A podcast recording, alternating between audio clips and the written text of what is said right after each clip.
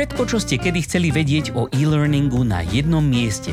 Rady, skúsenosti, rozhovory a novinky zo sveta firemného digitálneho vzdelávania vám s podporou e-learn media prinášajú Helenka a Matúš v podcaste E-Learning žije. Pamätáte si, ako sme sa nedávno bavili o copywritingu? Ja si pamätám. Super, aspoň niekto dával pozor.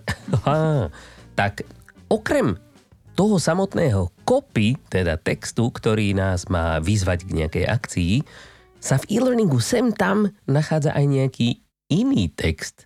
Konkrétne asi tak 99,9% všetkého toho ostatného textu, ktorý tam je a ktorý označujeme ako buď body text, alebo proste jednoducho ten obsah ako taký. No a tento text by sme neradi nechali len tak nezaopatrený, ako takého chudobného príbuzného. A radi by sme sa trošku povenovali aj jemu, pretože to je to meso celého toho e-learningu. To je to, s čím tí naši vzdelávajúci sa, naši študenti interagujú najviac, čomu ich vystavujeme. A už sme sa toho mnohokrát dotkli, tak akoby, že je to súčasť niečoho, keď sme sa na to pozerali z rôznych uhlov pohľadu. Ale teraz by sme sa chceli venovať špecificky práve tomu textu. Ako ho písať? Ako urobiť to, aby sa človek v našom e-learningu cítil dobre? Ako urobiť to, aby trávil menej času lúštením významu našich vied a viac času ukladaním a spracovaním tých nových vedomostí, ktoré od nás dostal. Takže Elenka, prečo sú tie texty dôležité? No, ako si povedal, tak tvoria 90% všetkých textov a možno aj viac. Takže taký klasický e-learning, keď si predstavíme, sú v zásade nejaké slajdy s textami a s obrázkami, to bolo kedysi. A tým pádom ten text je nosná časť odovzdávania tých informácií. Ale aj keď máme aj nejaké video alebo nejaký iný formát, tak skrátka mnoho z tých informácií alebo väčšina z nich je odovzdávaná textovo, že či ich napíšeme alebo povieme, to je jedno. Lebo tak predsa len niektoré slova sú také, že ich nepoznáme. Musíme sa ich naučiť a tým pádom ich musíme povedať alebo napísať. No Mohorovičičová a... plocha diskontinuity. Napríklad. No. Toto by sme len tak nezobrazili. Teda možno áno, ale... To sa strašne ľahko práve, že zobrazí z hodou okolností. Hej, len keby si to chcel potom niekomu hovoriť, musel by som to vždy iba ukázať, a keby si to videl nejako... Tak. Chápeš, že ten ukážeš. názov by si sa nedozvedel z obrázka. Aha. Ak nie je napísané. Aj keď ono to nie je, my sme sa to učili ešte ako plocha, ale to nie je plocha úplne, takže je to taká krivoľaká plachta. No ale to je jedno, prepač. No, povedz ďalej. No a teda, ty si aj čiastočne spomenul, prečo je to dôležité, prečo je dôležité sa zaoberať tými textami a to je hlavne preto, aby ľudia, ktorí sa učia z nášho nejakého digitálneho vzdelávania alebo akéhokoľvek vzdelávacieho objektu, pochopili to, čo im chceme povedať, aby sa naučili to, čo sa majú naučiť a preto je fajn vedieť tie texty napísať tak, aby im to pomohlo. Aby neboli otrávení z toho. Hej, hej. No super, dobre. No a ako na to teda? Ako zlepšiť to, čo robíme doteraz? Možno. Niektorí. Tak ako všetko sa dá zlepšiť vždy. A ja by som povedala tak možno všeobecne ten trend toho dnešného štýlu písania v rámci e-learningu je a, a nemyslím to trend ako taký, že je to módne. Hej? Je to skôr o tom, že tam ako keby konvergujeme k tomu, že sa skôr snažíme dostať e, k takému jednoduchšiemu štýlu rozprávania, ako keby sme sa rozprávali s kamarátom alebo s niekým seberovným, takým menej formálnym štýlom, ako to bývalo kedysi. Čo je samozrejme dobré na to, aby ľudia pochopili, čo im chceme povedať, lebo keď e, rozprávame vo veľkých slovách, tak e, často sa potom ten význam stráca. Hlavne ak teda sa rozprávame o začiatočníkoch. A v podstate o tomto sme mali aj epizódu podcastu minuloročnú, silvestrovskú, ktorej názov nebudem spomínať, ale nalinkujeme ju na našu stránku aj spolu so všetkými ostatnými vecami, ktoré budeme spomínať, teda stránku Killer Media aj Skalomka podcast. Jej a... názov má zostať nevyslovený? Áno, ale bude napísaný na uh. zdrojoch na stránke. Hej, lebo potom by som musela tú epizódu dať akože, že je mm, nie vhodná pre všeobecné publikum. Ako možno mm-hmm. nemusela, ale pre istotu. tak som označila tú Nevhodná epizódu. pre deti a mládež. Hej. No dobre. No a tým pádom sa ako tak všeobecne posúvame ako keby v takému neformálnemu štýlu a teda vravím, že je to aj preto, aby to ľudia pochopili. Nie je to len o tom, že zrazu chceme byť neformálni, ale naozaj to pomáha tomu pochopeniu a tomu odovzdaniu informácie. Takže a je to nutné používať neformálny štýl? Alebo nie je, je to, to dobré, vhodné? Nie je to nutné. Ako je to, ja si myslím, že je to dobré hlavne, keď sa rozprávame so začiatočníkmi, uh-huh. lebo tak tí to skôr pochopia. Ale tak ten štýl konečný závisí od viacerých faktorov. A jeden, jedným z tých faktorov sú napríklad aj to, ako máme nastavenú aj možno nejakú firemnú kultúru, nejakú firemnú komunikáciu alebo, alebo podobne. Čiže nemusí to byť, že, že jeden štýl je správny a teraz všetky e-learningy budú vyzerať ako, ako jeden, ne? že bude tam jeden štýl spôsobu vyjadrovania sa. Ale teda závisí to od viacerých faktorov. Len tá jednoduchosť a tá neformálnosť skôr prispieva k tej pochopiteľnosti. Hej. Že aby sme sa už nezaoberali všelijakými, ja neviem, ty si mal ten taký vzletný názov. Historickými úvodmi do problematiky. Hej. Hej, no ja to chápem práve tak ako, že nie je to potrebné, je to ale dobré. Určite neformálnosť určite neublížuje tej vzdelávacej hodnote obsahu ako takého a naopak môže, môže zjednodušiť celé to vzdelávanie pre tých ľudí, pretože oni keď sa cítia lepšie, tak majú, majú akoby väčšiu, mm, nie úplne, že dôveru, ale jednoducho nemusia riešiť veci ako, že šišmária, ten nuda, musím si to pretrpieť, preklikať, ale proste akože je im dobre, tak no, tak sa niečo nové dozviem a ako jednoduchšie sa spracovávajú potom všetky tie nové informácie. No dobre, asi to bude ale závisieť trošičku aj od e, kontextu, v akom ten text používame. Tak mm-hmm. poďme si niečo povedať o tom, aké rôzne štýly písania v tom e-learningu poznáme. Mm, tak, taký štandardný text, ktorý tam je, sú v takom klasickom e-learningu akože slajdy s textami a obrázkami, tak to je, by sa dalo povedať štandardný text, informačný kde ľuďom odovzdávame nejaké informácie. Tak tam naozaj to je, ako sme hovorili, hej, že závisí to od štýlu, čo sme nepovedali, závisí to aj od cieľovej skupiny, pre koho to je, že pre začiatočníkov jednoduchšie, pre niekoho, kto sa už v tom vyzná, tak samozrejme môžeme používať zložitejšie výrazy. A závisí to aj od štýlu vyjadrovania, ktorý si zvolíme na tú danú cieľovú skupinu, že či už to závisí od firmy alebo od... No len to povedz. Nemám to som povedať um, že nemusí to byť len firemné nastavenie, ale môže to byť aj také nastavenie tej skupiny. A tam hlavne je dôležité, aby to bolo zrozumiteľné, aby, sa, aby ľudia z toho dokázali pochopiť to, čo im chceme povedať. Čiže to je ako keby som povedala taký štandardný text a nejaké typy o tom, že ako pristúpiť aj k takémuto textu, budeme hovoriť neskôr. Ale teda k tým iným štýlom, ktoré existujú, uh-huh. tak napríklad, keď chceme použiť eh, storytelling, teda nejaký príbeh v rámci e-learningu, tak ten príbeh má nejaké svoje pravidlá, ako, akým spôsobom ho písať, ako úvod, jadro, záver, ako má mať štruktúru a možno akým spôsobom eh, ten text napísať tak, aby vtiahol tých ľudí viacej do deja. To znamená, že tak klasické, čo sa hovorí, že, že show, don't tell, teda ukáž a nepovedz, tak aj to sa dá spraviť slovami.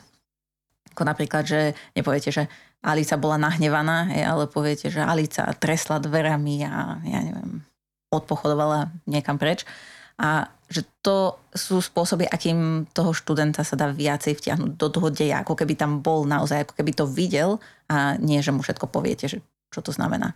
No ale teda viacej o storytellingu sme sa rozprávali aj v inej epizóde, ktorú tiež nalinkujeme. Takisto je niekoľko článkov na našom blogu o storytellingu a takisto aj školenie na túto tému máme. Takže keby ste náhodou chceli vedieť o storytellingu viac, tak tých zdrojov z našich rúk je veľa ale samozrejme aj tak všeobecne na internete. Naučíme vás telovať story. No alebo aspoň čiastočne, čo sa týka e-learningu. No a potom sú tam veci ako napríklad audio a video, kde vlastne tiež sú texty, ale to sú skôr taká tvoja parketa audio a video, tak možno, že tam môžeš spomenúť zo pár nejakých špecifík. No, áno. Tuto sa dostávame viacej k takému k takému tomu, lebo text, e, čo som ešte nespomenul úplne v úvode, je v podstate takoutou neživou reprezentáciou našej bežnej verbálnej medziľudskej komunikácie. Hej? A túto v tom audiu a videu, tak tam sa práve dostávame tak na pol cesty medzi tým textom, ktorý je len na papieri alebo na obrazovke a medzi tou medziľudskou komunikáciou. Ale keďže väčšinou v tom vzdelávaní sa bavíme o asynchrónnom vzdelávaní, to znamená, že nie sú obidvaja tí ľudia aj aj učiteľ, aj študent na jednom mieste naraz. A e, preto je to taká akoby svojím spôsobom jednosmerná komunikácia a preto musíme tomu prispôsobiť aj celé, celé to vyznenie toho textu. A väčšinou, keď si teda napíšeme nejaký ten scenár, či už je to pre audio alebo pre video, tak je veľmi dôležité si ho prečítať nahlas. A prípadne si ho, e, ešte ho prečítať nahlas niekomu inému.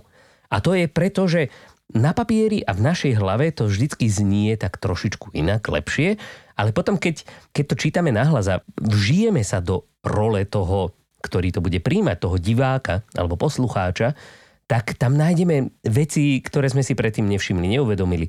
Napríklad zlý slovosled, alebo iné slova, iné, iné ty, iný typ vysvetlenia všeobecne.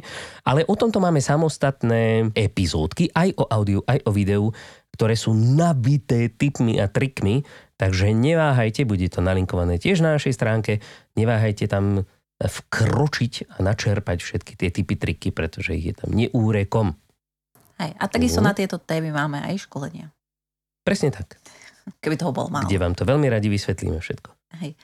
No a možno, čo sa týka toho videa, tak tým, že video je vizuálna záležitosť, prednostne by som povedala, ale nemusí byť vždy, ale teda je to tam celkom taká dôležitá stránka a tie texty sú tam dôležité, ale súvisí to trocha aj s iným typom média a to je v zásade komiks. Aj ten my používame niekedy pri e-learningu alebo pri nejakých našich eh, kurzoch.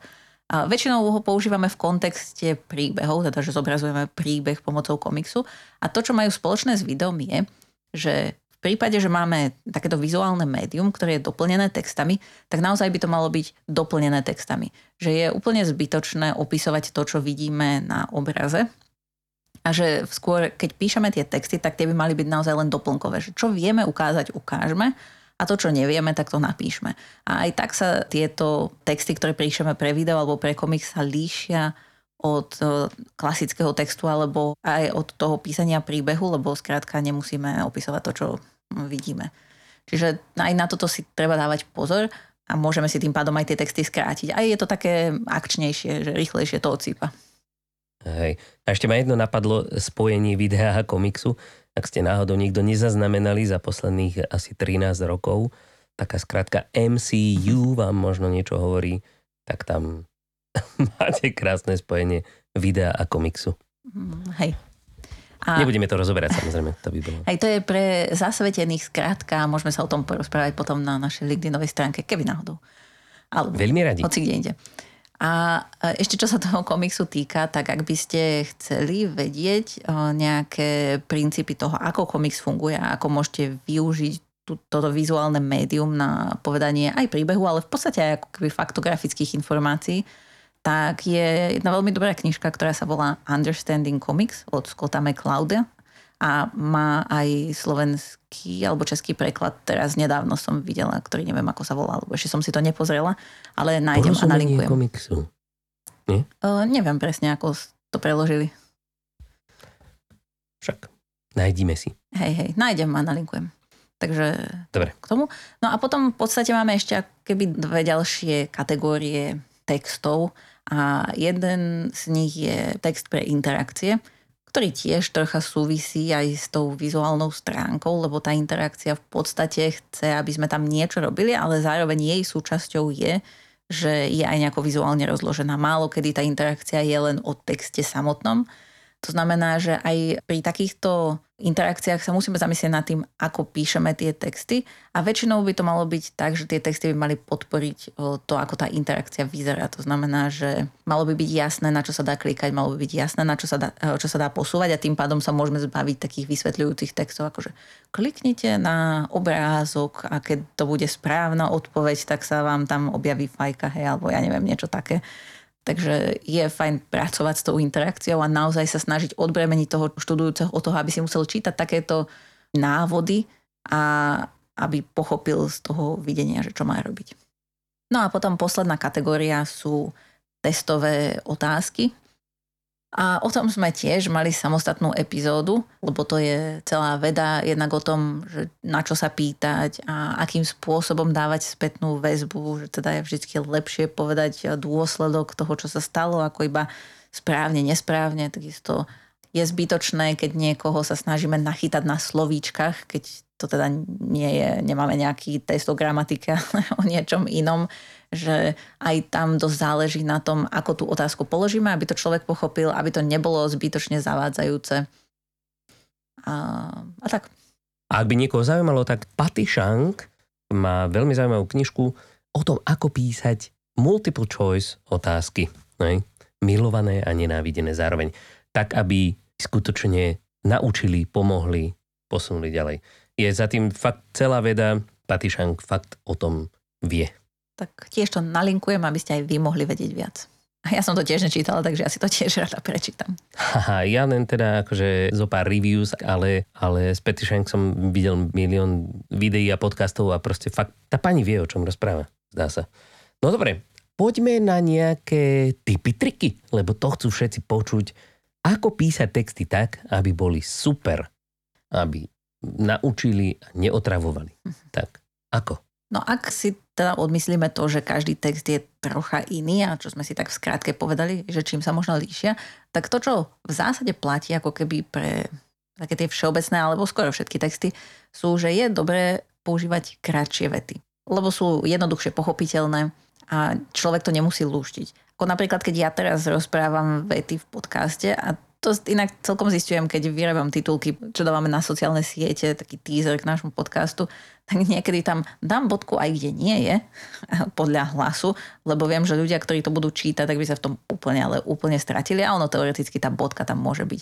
Takže niekedy ja v hovorovom jazyku používam veľmi dlhé vety, ale teda v rámci vzdelávania je dobré sa nad tým zamyslieť a rozdeliť to naozaj na kratšie, lebo tam ako keby nemáme to vedenie človeka, ktorý to rozpráva, aby nám dal najavo, kde sa vnára hlbšie a hlbšie do tej vety a keď už ste trikrát vnorení, tak potom sa vám ťažko vynára a môžete sa stratiť, hlavne keď tej téme nerozumiete až tak dobre. Dream within a dream within a dream. Presne. Ja mám pocit, že niekedy rozprávaš nielen bez bodiek, ale ešte aj bez nádychov. Hej? No vidíš. Niekedy. No a potom ďalšia z takých dôležitých vecí, čo je vlastne tvoja obľúbená, je používať aktívny jazyk. To znamená... Dúfam, že je každého obľúbená. Ako ľudia to majú radi, ale čo sa týka toho, že ty o tom často rozprávaš a Aj. je to taká jedna z vecí, ktorú sa často snažíš vkladať do tých kurzov, lebo ten aktívny jazyk nám v podstate hovorí, že čo máme robiť. Je to, je to také osobnejšie a človek jednak má aj trocha viacej pocit tej zodpovednosti, že aha, naozaj mám niečo robiť a viem, čo konkrétne máme aha. robiť, ako keď sa len povie, že bolo by dobré, keby niečo. Hej? Alebo toto sa aha. štandardne robieva. Hej? Ale kto to robieva? Ja? Väčšinou, keď Hej. to nie, niečo, čo nechcem robiť, tak príklad, si poviem, nie ja. Príklad e, formálnosti versus neformálnosti aktívneho versus pasívneho jazyka je, ako som to videl napísané, klimatizačná jednotka má byť vypnutá po odchode z kancelárie, alebo neviem čo. Versus, ako by som to napísal ja, vypnite klimatizáciu, keď odchádzate z kancelárie. Takže akoby je to také jednoduchšie, také, také priamejšie, také, že á, viem, čo mám robiť je, že klimatizačná jednotka má byť vypnutá. No tak a čo, vypne sa sama, alebo niekto iný vypne? A kto ju vypne? Má niekto za to zodpovednosť, alebo čo? Je to také. No. Hej. A s tým v podstate súvisí aj to, že je dobré, keď v tom, čo hovoríme, sme naozaj špecifickí. Niekedy je taká, ako by sa dalo povedať, pásca, toho, keď vyrábame kurzy na základe materiálov od iných ľudí. Lebo niekedy tam prídeme k vete, ktorej až tak veľmi nerozumieme a si povieme, že á, však tí ľudia tomu určite rozumejú. Ale toto je niečo, čo sa ako je fajn, keď sa to naučí človek, ktorý kurzy vyrába, lebo je pravdepodobné, že keď my tomu nerozumieme, tak tomu nebude rozumieť ani nejaký začiatočník. A v podstate s tým často súvisia aj iné informácie, ktoré sa toho týkajú a potom vlastne môžeme podávať nepravdivé informácie, ktoré si všetci budú myslieť, že tomu tak nejak asi rozumejú, ale v skutočnosti nikto nebude vedieť, o čo ide. No a potom sa dostávame do takého, že každý má svoju pravdu a, a nikto nevie, kto je, kto je ten najlepší. No presne, vyhnúť sa veciam, ako sú všelijaké dvojvýznamy alebo aj viac značnosť. Jednoducho musíme sa ubezpečiť, keď už sa niekomu snažíme niečo vysvetliť, že to chápe presne tak, ako to pochopené byť má. Hm? Uh-huh. Takže na toto veľký pozor. No a potom máme také ďalšie typy, ako napríklad, že použijeme vizuálne pomôcky, ak sa dajú. A to teraz nehovorím o obrázkoch a o videu a podobne, ale aj vizuálne naformátovanie textu, to znamená napríklad obráz, e, odrážky, ktoré síce majú kvôli PowerPointu v minulosti zlú reputáciu, že ľudia sa teraz snažia úplne zbaviť odrážok, keďže kedysi v PowerPointe boli odrážky aj tam, kde ne, ich nebolo treba, ale v skutočnosti tie odrážky majú svoju funkciu a sú lepšie čitateľné, ak hovoríme o zozname nejakých vecí je to vždy čitateľnejšie, ako keď zoznam vecí dáme do nejakého spoločného odstavca, kde je to oddelené iba čiarkami. No, skúste si prečítať recept, kde ingrediencie sú napísané proste v jednom odstavci. Hej. Nepoteší vás to, hlavne pokiaľ je to nejaká vec, ako, ja neviem, nejaká indická kuchyňa, kde máte milión druhov korenia. Ale aj keď je to len pár vecí, tak samozrejme. Je to, je to jednoduchšie. A hlavne aj viete, koľko vás toho čaká že koľko vecí budete potrebovať. Tak ako vie, dá sa to očami ľahšie obsiahnuť. No a potom ďalšie typy sú, že je fajn rozdeliť obsah na menšie časti. To znamená, že, ak sa dá, tak tie texty by mali byť kratšie. Neviem, čo viac sa o tom dá povedať. A Nič, to je všetko. Ono by to tak mohlo vyzerať, že dneska chcú ľudia všetko, všetci všetko kratšie, ale v skutočnosti sa to ľahšie vníma, ľahšie sa to zapamätá a strávi, keď e, sú veci rozdelené na menšie časti. Ak sa to teda dá. A o niečom podobnom sme sa bavili aj v... Ak nie úplne to s tým priamo nesúvisí, lebo sme sa v inom zmysle o tom bavili, ale bullshit bingo. A tak, ja som sa e, snažila vyhnúť tej, tom názvu. Proste ako, nie, tak to je hnutie na svete no bullshit. Proste ide o to, alebo teda, ako to pekne povedal Joe Biden, no malarky. Jednoducho, akože sú veci, ktoré tam nepotrebujú byť. Tak na čo ich tam dávať? Nech je tam len to, čo je dôležité. Hej. A keď už sme pri tom dôležitom, tak netrápte tých ľudí, nenapínajte ich, nenaťahujte ich jak traky, Tú najdôležitejšiu informáciu, pre ktorú tam prišli, im dajte hneď na začiatku. Povedzte im, čo je tá odpoveď na otázku, ktorá ich trápi. Čo sa možno dozvedia ďalej, ak budú čítať ďalej. Ale jednoducho dajte im tú odpoveď na začiatku a potom im to vysvetlíte, dajte im detaily, ukážte im, ako to vyriešiť v praxi, nech to vyskúšajú a tak ďalej. Ale nezdržujte. Mm-hmm. To by sme aj my, my sme mohli dať tie, tie typy na začiatok. Teraz keď ma napadá. No dobre, máme tam ešte nejaké typy? No a potom sú tam drobnosti, ako napríklad, že je fajn byť konzistentný v rámci kurzu. To znamená, že ak označujem nejakým konkrétnym slovom alebo mám na, nejaké, na nejakú vec tri rôzne výrazy, tak sa snažím dodržiavať to, že to voláme rovnako. Ak teda to tým ľuďom nepoviem, že má to tieto tri výrazy a naučte sa to, že obmienať to len preto, aby som nepoužívala rovnaké slovo, nie je úplne dobrá cesta, lebo to môže viesť k tomu, že skrátka tí ľudia si budú myslieť, že sú to tri rôzne veci, ak to nie je dobre vysvetlené. Znamená, že byť konzistentný aj v názvosloví, aj v ostatných veciach, aj v tom, mm. akým spôsobom. Napríklad aj v oslovovaní. A áno. Hej. Niekedy tykáme, niekedy vykáme, niekedy vykáme v plurále. Proste nastaviť to na začiatku, toto všetko závisí od toho, pre koho to robíme a čo robíme a potom to dodržovať. Hej. No a potom ďalšia taká drobnosť je gramatika, lebo keď e, náhodou sú v kurze gramatické chyby, tak to nezanecháva veľmi dobrý dojem. Aj keď to nemusí súvisieť s tým, že ten obsah nie je dobrý, ak nie je gramaticky správne napísaný, ale pôsobí to tak. Škrie to. Hej. No a potom zo pár takých typov, akým spôsobom sa naučiť, ako správne písať texty, tak jedna z takých rád je, že písať a viacej písať, skrátka to vyskúšať. A ešte viacej písať? Hej. A potom ešte 10 krát toľko. Hej. A samozrejme dá to potom aj pozrieť iným ľuďom, že skrátka niečo napíšete a vypýtate si spätnú väzbu, či je to zrozumiteľné, či je to mm, dobre, či sa z toho niekto naozaj niečo naučil. A je to naozaj len o tej praxi. Lebo celkom sa mi páčilo, čo hovoril Seth Godin, že keď mu ľudia hovoria, že ale ja neviem písať, ja neviem články alebo čokoľvek texty, on povedal, že no tak e, mi ukážte svojich 200 zlých článkov. A väčšinou je to tak, že tí ľudia naozaj tie zlé články nemajú, lebo skrátka to nikdy nevyskúšali, len majú pocit, že to nevedia. Ale keby tých 200 článkov napísali, tak buď by mali dôkaz, že teda naozaj to nevedia, alebo by sa už možno posunuli niekam inam. 200 zlých článkov to už je riadna strata času. Ale dobre, no, tak keď sa potrebuješ o sebe niečo dozvedieť, tak takto. Hej. No a potom je dobré pozerať sa po ostatných textoch, ktoré vidíte v okolí. To znamená, že e, či už sú to iné e-learningy, či už sú to, ja neviem, nejaké marketingové texty, či už to reklamy, alebo knižky, keby ste chceli sa naučiť, ako písať príbehy, akékoľvek iné texty, ktoré vás zaujmú, a tak e, je fajn sa potom na ne pozrieť hĺbšie a povedať si, aha, toto je to, čo urobili a čo by som ja možno mohol použiť vtedy, keď e, budem chcieť odkomunikovať podobnú myšlienku. Takže inšpirovať sa inými textami, lebo mnohí iní ľudia to majú zvládnuté už na vysokej úrovni. ako umelci.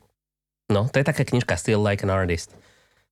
Ale to je, to je také komplikované. No, každopádne e, to už Picasso, tuším, povedal, že dobrý umelec si požičiava a výborný umelec kradne. A ono písanie dobrých textov je tiež umenie svojím spôsobom. Takže nebojte sa toho. Nechať sa inšpirovať od ostatných. No a ja by som možno ešte prihodil z takého marketingového súdku, pretože ten súdok je tomu nášmu vzdelávaciemu celkom blízko, ako sme si už mnohokrát povedali.